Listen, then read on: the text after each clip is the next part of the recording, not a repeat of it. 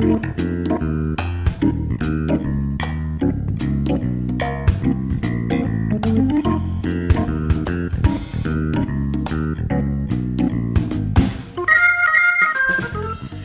ブネタワンタイムトークの時間です。皆さんこんばんは。本日のパーソナリティの笹崎久美子です。あの昨日かなすごく寒かったんですけれどもやっぱりあの日差しが強いのでね日一日ともう本当に春になってきたなっていう感じがします。今日はねあの FM 大白に来る時私いつもあのちょっと分厚いオーバーを着てるんですけれど今日はですねえもっと軽いのでもいいかなっていう気持ちになって綿のコートを着てまいりました。はい、えー、この番組は各パーソナリティの友人知人お仕事先の方に番組1回分のワンタイムスポンサーになっていただいてさりげなくお仕事内容を PR しつつお仕事への思いや日頃のエピソードなどを話していただく30分のトーク番組です。番組の収益は障害や難病などハンディキャップをお持ちの方の就労支援に使われています。内容はブログ、ポッドキャスト、YouTube で順次配信していますのでもう一度お聞きになりたい方やエリア外の方は番組名ジョブネタワンタイムトークで検索してください。えサイマルラジオの登録もありますのでパソコンでインターネットでもお聞きいただけます。あと有料アプリの FM 定でスマートフォンでも大丈夫です。はい、えー、今日はですね生放送です。仙台市太白区長町三丁目の FM 太白のスタジオから生放送でお届けします。今日の放送は、えー、第70回です。今日は、えー、この番組はフラッツ102コンフォートの提供でお送りいたします。ということで改めましてこんばんは。こんばんは。はい。なんかこの一気に言ったのでねちょっと喉が詰まってしまったんですけれども 噛まずに言えました。今日はありがとうございます。よろしくお願いします、はい、はい、えー、早速ですがご紹介いたします。とてもねダンディで素敵なゲストを今日はお迎えしております先ほど、まあ、提供名でコールしたんですがフラッツ102コンフォート代表の大野新平さんです。よろしくお願いいたします、はい、お願いいたします。もういきなりなんですけれども、はい、今先ほどねあの名刺を頂戴いたしまして、はい、でちょっとこう裏面を見ますとそうするとあの靴ですねドイツオーソテックシューマスターと書いてありまして、はい、ご覧の方にちょっとこう名刺を顔が隠れ隠れちゃいますね。はい、こうちょっとこっちも。はい。というところで、えー、お仕事内容ですね、はいはい、簡単に、えー、教えていただいてもよろしいでしょうか？はい。まあ、主にあのー、その足のトラブルとか、はい、体のトラブルある方の、はい、お靴やそのインソールを作って、はい、まあ、バランスを整えていくという、はい、まあ、もともとはそのドイツのその、まあ、第一次世界大戦の,、はい、その戦時中の兵士さんが怪我をした時に、うん、まあ、例えば足を切断とか、はい、まあ、その時に国とその自治体と、はい、そのドイツはマイスター制度があるんで靴のそのマイスターっているんですね。はい、でそれが三位一体となって、はい、そのなるべくその社会復帰ができるようにその靴とか、まあ、義足も含めてですけど、はい、調整して国から得た援助を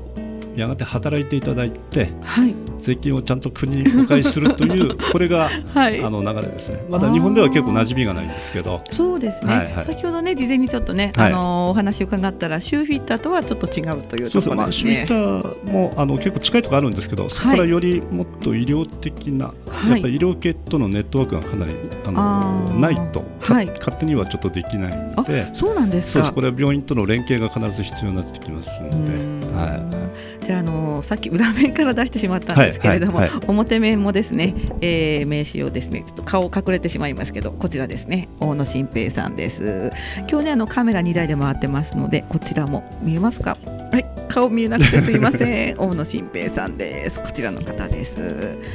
はい、じゃあ話を元に戻しますと、はいはい、病院との連携ということはどちらかっていうとじゃあ、あのまあ、私ね靴って聞くとあ皮剥がれたとことかね、はいはい、塗装がと、はい、あの剥がれたとこ直していただけるのかなと思ったら、はい、ちょっとそういうのとはなくてやっぱり治療に近いような靴を通じたそうですね、はい。まあ、かなりあの、まあ、例えばあのこうリウマチの方とか、はい、あの事故でその切断とか、はい、かなりこう重度な方は、どうしてもドクターの処方がちょっと必要になってくるんです。処方、はい、お薬じゃなくても処方診断書というかこういう状態なのでこういうその靴を作ってくださいという。ですからまああのあまりこう深いところになるとやっぱり我々も勝手にやるわけにはちょっといかないので、はい。はい、それはあくまでドクターの処方のもとで、はい、あのちょっとイメージつかないんですけれども、はい。はい、例えばそのこういう靴を作ったくださいのこういうのの中身ってどんなものがあるんですか？まずはですね、はい、そのその方が何が問題で、はい、そのその障害があるためにそのやる日常生活がするのかなり難しいという、ただまあ日常生活に早く復帰させるためあるいはその、事故の後のリハビリで、その体を元の状態に戻したいという、まあ、そこのちょっと治療的な靴という扱いも一部あるんですけども。なるほど、はい、えじゃあ見た目は普通の靴なんですか？あそうですなるべくその、はい、なんですかね、はい、それ僕やぼったいのは誰も履かないですから。そうですけど、ね、なるべく普通に見えて、はい、まあ、その機能がそこにはこう入るような、はい。まあ、工夫もどうしてもちょっと必要になってきますんで。なるほどね、その例えばねじゃあこの足先の悪い人は足がゆったりしたとかその程度のものですか？そういうこもっともっとこうこれはですね、うん、そのちょっと難しいんですけど足が、はい、足が問題あるって言って足だけ見ても全然わかんないです。あそう基に体全体のバランスを見ないと、はい、その足が問題ある方は足が最初の問題じゃなくて、はい。まあ、大体体の中心の要のところです、はい、腰のバランスです。この辺ですはい、はい、この腰の状態と筋肉の状態がうまく使えてるかどうかで足さばきがまるで変わってくる足さばきですね。そうですね。だから歩くというと皆さんこうかかとでついて、はい、親指で蹴るというのがあるんですけど、はい、そのその行為がちょっと問題があるんですよ。ちょっと何言ってんだって言われそうですけど。ちょっと深く知りたいです、はい、今の。でどういうことなんだろう。あのまあ、もともと人間の骨格と筋肉っていうのは、はい、まあ、特に筋肉はまっすぐなところって一個もないんです。すべてそうですよね。てこういうスパイラルでこうねじれてる状態なんですよ。なるほどね。ただの湾曲じゃなくて、はい、必ずこうねじり。それが引っ張る方と縮む方が、まあ連動して、はい、その人間の体をこう動かしてるんですけど、うん、その動きがですね、はい、本当は裸足で歩いてると、はい、よくそれがよく自然にわかるんですけど。裸足で、はい、はい、ところがこういう環境が変化して、えー、裸足ではなかなかちょっと歩けない まあ車のための道路みたいになってるんで。そうですね。でそれで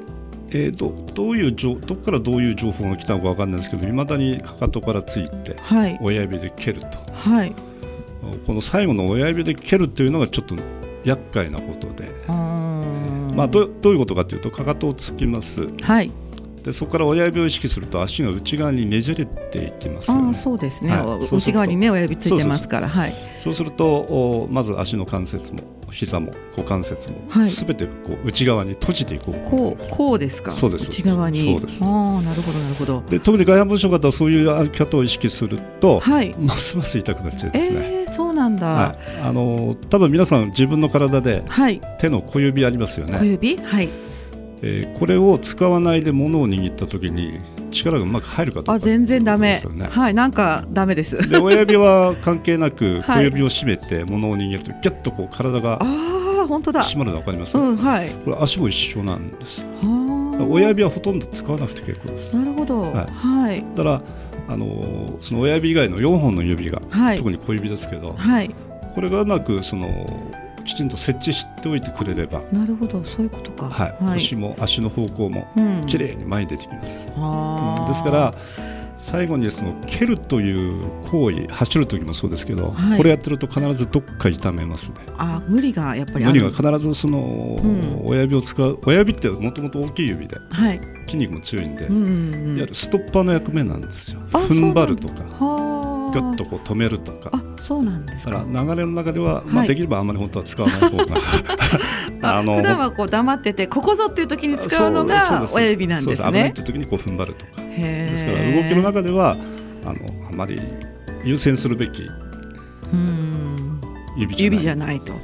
でもそうやって間違ったね、まあ、思い込みとかあとはちっちゃい頃にね先生に言われたかもしれないしそんなふうにしてるとやっぱり体全体のバランスとか、はい、まあ、歪んでくるわけですよね。そうですね、うん、靴も大事だけども歩き方とかも一緒にこう指導するようなことになったりはしないですか、ね、基本は靴の前にまず体のバランスを見て、はい、えー、それで、ね、あのあごめんなさいね。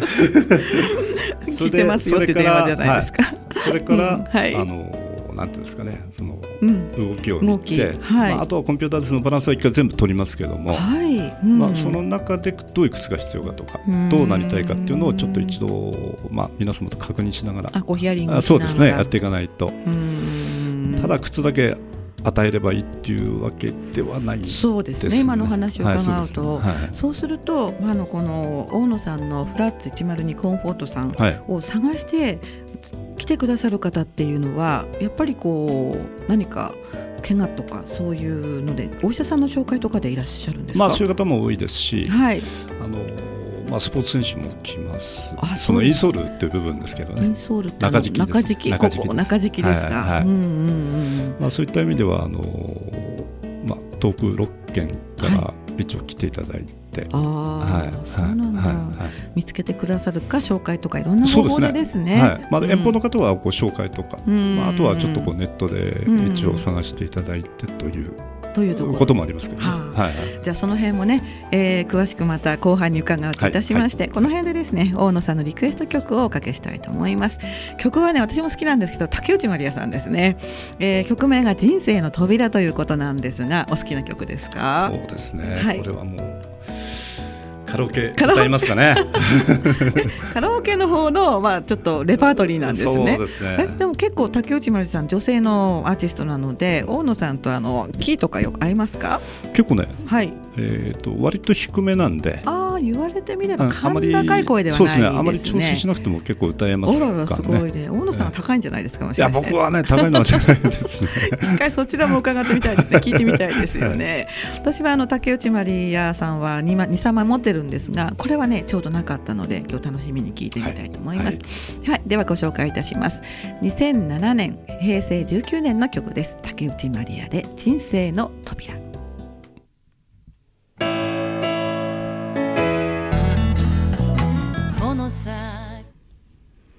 はい、お送りした曲は竹内まりやの人生の扉2007年平成19年の曲でした。共和発行の CM ソングってさっきあのウィキペディアに書いてあったんですけど。それが先ほど聞いて僕も初めて 知りました。ご存知なかった。私ちょっと覚えてないですね、うん、それはねちょっとあのー、ある時飲みに行って、はい、そこで歌ってるすごい上手な方が歌ってて、はい、ああそれでいい曲だなと思って調べたらこの曲だったというそうなんですね。共和発行キリンって書いてあるからキリンの方の CM ソングなのかもしれないですね。ですね、うん、いつか歌いに来てください、リクエスト曲は自分の歌なんでね。だったらね愉快ですよね。はい、はい、えー、本日は、えー、フラッシュ1フすいません。フラッツ102コンフォート代表の大野新平さんをゲストに、えー、靴それから足それからですね、まあ、体のバランスなどのお話を伺っております。あの先ほどのねライブ配信にコメントがついてますのでご紹介します、えー、上野文明さん見てますよ大野幸子さん、はい、ゆっこさん、幸子さん、はい、この歌好きということで、奥様からもメッセージが入ってますね。ありがとうございます。はい、それから写真の方もですね、えー、コメントいただいております。はい、結構来てますね、すごい。はい、あ、渡辺さんですね。5月にご出演が決まってるんですけれども、皆様素敵ということですね。はい、ね、それからドラムスコさん、いつもありがとうございます。えー、お、始まったと。ノルディックをこの方ノルディックをノルディックウォーキングやるんですけど、はい。はい、えー、ノルディックウォーキング仲間でも外反母趾とかでなかなか合うシューズがなくて困っている人がいます。というコメントをいただいてい。ます。えそれからです。ね、えーと、今までの、えー、ミキサーさんだった西山さんからお始まったということでですね、えー、西山さんからもメッセージをいただいています。皆さん今日もありがとうございます。ありがとうございます。じゃあの後半なんですけれどもあのやっぱり紹介とかホームページで、はい、えー、探して探して大野さんのところにたどり着くという方が、はい、まあ、たくさんいらっしゃるということなんですけれども、はい、まあ、よろしければ差し支えない範囲で、まあ、エピソードを一つ二つ伺いたいんですけど。うん、そうですね。やっぱ、あのもちろんこう病院ドクターと、はい、そのあるいろんな病院との関わりがもともとあって、えー、まあ、その学会とか行かせていただいて、はい、そこで、まあ、あのいろいろ全国の方のドクターとか看護師の方と、まあ、名刺交換して、やっぱりなかなかその病院でもケアはできるけれども、うん、そのアフターとしての靴とか、はい。はい、まあ、そういうのがないっていうことでいろいろ全国マップってあるんですよ。我々の仲間のあ一覧その北海道から九州までの、はい、まあ、それでこうそのあるまあ、いろんな組織の中で、はい、まあ、困った方がいたら、うん、そちらの方っていうような、はい、あのそういうマップも最近やっとこうできてきてて、え。ー、ですからこういろんな他県からの紹介とかそういったものもかなり多くなってきてますね。一番遠くてどの辺からいらっしゃいますか？まあ、遠くだと青森ですね、えー、そこももう大野さんにこう見てほしくてというか、まあ、靴とか足をなんとかこうやってほしくていらっしゃるわけですよね。まあ、いろいろこう探してらっしゃって、はい、はい、まあ、それでたまたまこうネットで見つけていただいてまあ、あのやっぱりそれだけっていうのはやっぱなかなか皆さんもね大変なんで、はいえ。ー、まあ、たまたま、まあ、仙台に。はいまあ、だったら遊びに行きながら ちょっと寄ってみようという。まあ、そういう方も結構いらっしゃいます。そうなんですか、はい、ここにねあの名刺の後ろの方にドイツオーセオーソテックですね。書いてありますね、はいはいはい、ドイツオーソテックシューマスターとあって括弧書き成形靴でいいんですか？そうですね。調整技術者、はいはい、もうこういったキーワードで探してこられるんですか皆さん？そうですね。あの例えば一般的にはもっと外反母趾とか、はい、中敷きとか、あのまあ、扁平足とか、はい、まあ、キーワードはもうちょっと短いもので、うんはい、この今おっしゃったキーワードではなかなかちょっとヒットしないと思います。あそうなんですね。結構マイナーなんで。じゃ視覚から来るのではなく、はいはい、やっぱりあの困ってそうです。あの予防予防っていうかまあ改善とかそういうところで来られるということですね。はえこのね後ろのキャッチフレーズがいいので一度ご紹介いたしますと快適な靴の販売加工調整修理、まあ、健康的にということですよね。はい、とは外反母趾予防変形の予防疲れや痛みの緩和リウマチ糖尿病各種スポーツインソールの製作仙台市福祉課指定事業者詳しくはお問い合わせください。ということで、はい、ホームページは、えー、このなんでしょう。フラッツ102コンフォート。で検索するとヒットしますか、そうですね。はい。それともう一つ気になったんですけれども、はい、この名刺のところの上にこれ読んでも大丈夫ですか、はいはい。えー、新潟医療福祉大学臨床実習指導者と赤字で書いてあるんですが、はい、これは大学に行かれるんですか？新潟に。そうですね、あの定期的に行って、はい。まあ、新潟医療福祉大学っていうのはあのその体の分析するシステムとか機械とか、はい。まあ、今のところ日本一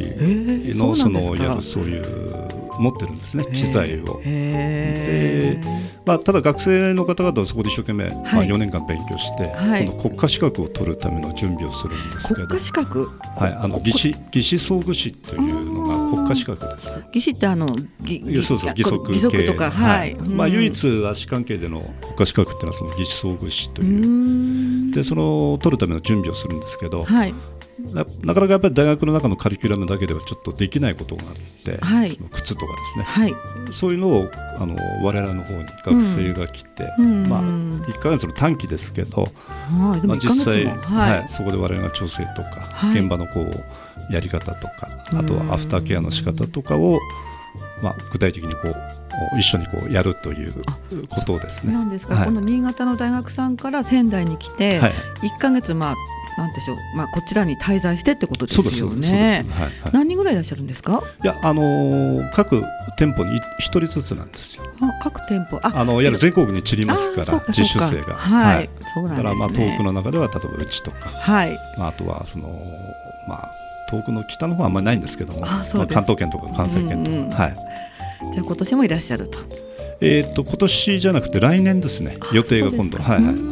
はい。じゃあねあの若い人たちにまあ教えるやりがいもあるかもしれないですね。そうですね、うん、やっぱこれがすごく大事な仕事だと思います。はいはいまあ、ずっとねお話を伺っていて、まあ、大体大体のお仕事内容は、まあ、ちょっと分かったんですけどね、はいはい、まあ、完全無理だと思うんですけどそもそもですね大野さんは一体どうしてこのお仕事をされてるんですか？そうですもともと僕はあのスポーツ業界にいたんです。えそうなんですか、はい、何されてたんですか？僕はあのスキー関係とスキー？スキーです、ね、スキー？スキー関係とあと、まあアウトドアのお店だったんですけど、えー、まあ、そこでもともとその中敷きっていうのは結構調整っていうか作ってたんです。スポーツショップの中で。ただあのだんだんだんだんやってるうちに今度こう足のこう状態が、はい、こう変形とか強くて、はい、そういうスポーツの中ではなかなかやっぱそういう情報がなくてすごく戸惑いがあって、はい。えー、いろいろ調べたらこのオーソフェディシューテクニックという、はい、そのドイツ発祥の、そういう障害を持っている方も対してもかなりこうケアできる内容のものがあるということで、はい、え調べまして、はい、まあ、それをその元の勤めた会社に取り入れようと思ったんですけど、はい、まあ、なかなかやっぱり 大型店というのは、はい、なかなかねそういう面倒なことはしませんので、うん、そういうショップさんにいらっしゃったということね、えーまあ、だったら自分でやってみようかなとい。うことで、まあ、44の時にあら、えー、始めまして。そうなんですか、最初はやっぱりその勉強から始めるわけですよね。そうですね。もう随分なんだかんだでまあ国内もそうですけど、はい、まあ、ドイツ、イタリア、フランスの方へこう定期的に行ってそれで向こうのある程度資格を取ってまあ、それでこうやってたんですけどね。言葉とかはもうじゃあ言葉ですね、はい、かなり難しいのはやっぱその国の通訳をつけないと分かんないですけど、はいえ。ー、まあ割と適当な英語で そうそうそう。まああの雰囲気が分かれば、あの 同じこう調整やってるんで、あのニュアンスは大体伝わるんで、まああとは夜お酒飲めば大体通じるという。そういう世界なんですね。どこでも同じなんですね。世界共通だと思います。じゃ海外にも仲間がたくさんいらっしゃるんじゃないですか？あの結構います。ああ、情報交換とかも？そうです。あまあ今メールとか、あとまあすぐビデオあのまあ動画も配信できるんで。ああ。ただ分かんないところあればその、まあ、フェイスタイムみたいなもので出して、はい、まあ、これどうやって調整するの？みたいななるほどまあ、そういうこともありますけどね。はいはいはい、いいですねそれってね。はいじゃあでも独立する時って私も一人で仕事はしてるんですけど、はいはい、結構こう滑り出して大変じゃないですか。最初の滑り出す？まあ最初のこうなん最初の初めて軌道に乗るまでっていうのがね。あそうです。よもう、あの結構ご苦労されたんじゃないかなと思ったんですけど。我々やることって意外と手の込んだことをやるんで。手の込んだ、ね、値段調整もかあの時間もかかるんで、はい、結構値段高いんですよ。ああそうですか、はい、まあ、例えば靴が1万円の靴を持ってきてこれに中敷きって言われると、はい、まあ、どうしても1万5、6千かかるんです中敷き。その人に合わせると。中敷きって厚いんですそれはねもう薄いものからさまざまなんですね。様々あるそれを調節することで、まあ、効果っていうか。そうそう。それでアフターもしないとダメですね、その入れて終わりじゃなくて、はい、その後何ヶ月ごとに体がどうなっていくかっていうのをその追尾調査をしていかないとその正解がちょっと出てこないんですよ。だからなんで靴より高いんだみたいな。ね えそういうおっしゃる方もいらっしゃるんですか？結構相当いましたね。へえもう中敷きってなんか柔らかい感じするけど硬いのもあるあります。柔らかい中敷きはあまり効果を期待できないあじゃあそれはファッショングッズの方でそうですね、うん。はい、やっぱり効果があったりすると適当反射が早く、はい、硬くて前にすっとこう逃げるような硬さがあった方が、はい、まあ、トラブルはあのより少なくできるという、材質ってあれ何でできてるんですか？えっ、とですね。いろいろあるんですか？企業秘密ですか？いやいや全然。それはあのウレタンっていうその、発泡発泡ウレタンみたいなのですね、はい、あれのコードもすごく硬さが、ソフトなものから何十種類も硬さもあって。そう。そうそう。それがその、まあ、例えば糖尿病とか、はい、そういったものの場合はすごい厳選された素材じゃないとその衛生面っていうこともあってあそうか、洗えるタイプじゃないとダメだとか。すぐ痛みが消えるタイプじゃないとダメだとか、まあ、その種類はもう本当腐るほどあります。それってあの、はい、どうやって仕入れるんですか？これはドイツからドイツから？国内ではなかなかないんで。うんはい、でそういう素材もドイツの方が揃ってるんですね。そうですね。やっぱり向こうの方がすごく国の基準があって、はい、それをクリアしないと出荷できないシステムなんで。でマイスターってこう国がやってるあれですもんね。そうですね。厳しいんですね。厳しいですね。だからそれでいろんな種類があるものを、はい、まあ種類の選択から結構大事ですね。そうですね。あのー、最初はいろいろ使ってみて、はい、まあそのコストも含めて、えー、まあユーザーの方にどの程度までが一番、はい、あの共通項があるかっていうのはやっぱりちょっとこういろいろ、バランスを取ってみないと。はい。はい、はい、整形なんかはそれも何かこうまあ、工作機械みたいなのがあるんですか？そうです。それは足の型を取るものとか、はい、あとは歩いたものをそのコンピューターが分析してこう、方向がどっちに出てるかとか。それは大野さん全部ご自身で持ってらっしゃるああります。本当ですか、はい、実験室みたいですねそしたら。あそうですね、まあ、趣味みたいな。そうでもないですかね。でもやっぱり最低限の、はい、そのチェック機能がないと、うん、やっぱりただ見て喋るだけでお客様も分かんないしそうですね。そのビジュアルでこれがこう変わりましたっていうと、はい、やっぱり納得度も全然違いますよね。はですからやっぱりこうある程度ビジュアル化していかないと。なるほど、はいはいの以前のゲストで、やっぱりあの整体とかで整体のビフォーアフターを写真に撮って、それを計測してあのタブレットで分かりやすくするっていう方がたまたまゲストで出てたんですけれど、出てくださったんですけどその方もやっぱりそのビフォーアフターが分かりやすい方がいいっていう話をすごくされていて、見た目ってやっぱり大事ですよね。大事ですね。やっぱ難しいこと言うのは我々も簡単なんですよ。でもそのやっぱり専門用語って簡単に言えるんですけど、えー、聞く方がもっとシンプルに理解してくれないと、はい、それは全然伝わってないのと一緒なんで、あはい、説明力も大事ですね。そうですね。その方が何を求めてるか分かりやすい、はい、最後は来てよかったなって言ってくれるようなね、はい、ことができれば、はい、あの最高ですけど、ね、そういうことか、はい、そうですね。なんかねあまりあの知らなかったお仕事なんですけれども、今日は小野さんのお話を伺ってもうすごくエッセンスを感じ取ることができました。ありがとうございます。今日はどうもありがとうございます、はい、ありがとうございますはい、えー、いかがでしたでしょうか？非常に勉強になりましたね。私もついねあのラジオのことを忘れて聞き入ってしまったんですけれどもあのとてもね、えー、足を通じて健康になる方がねたくさんいらっしゃったらいいんじゃないかなと思います。えー、いかがでしたでしょうか、えー、本日はですね、えー、フラッツ102コンフォート代表の大野新平さんのお話を伺いました、えー、この番組はフラッツ102コンフォートの提供でお送りいたしました。来週は中山鍼灸整骨院の種村さんをゲストに、えー、お話を伺いたいと思います。それではまた来週。ありがとうございました。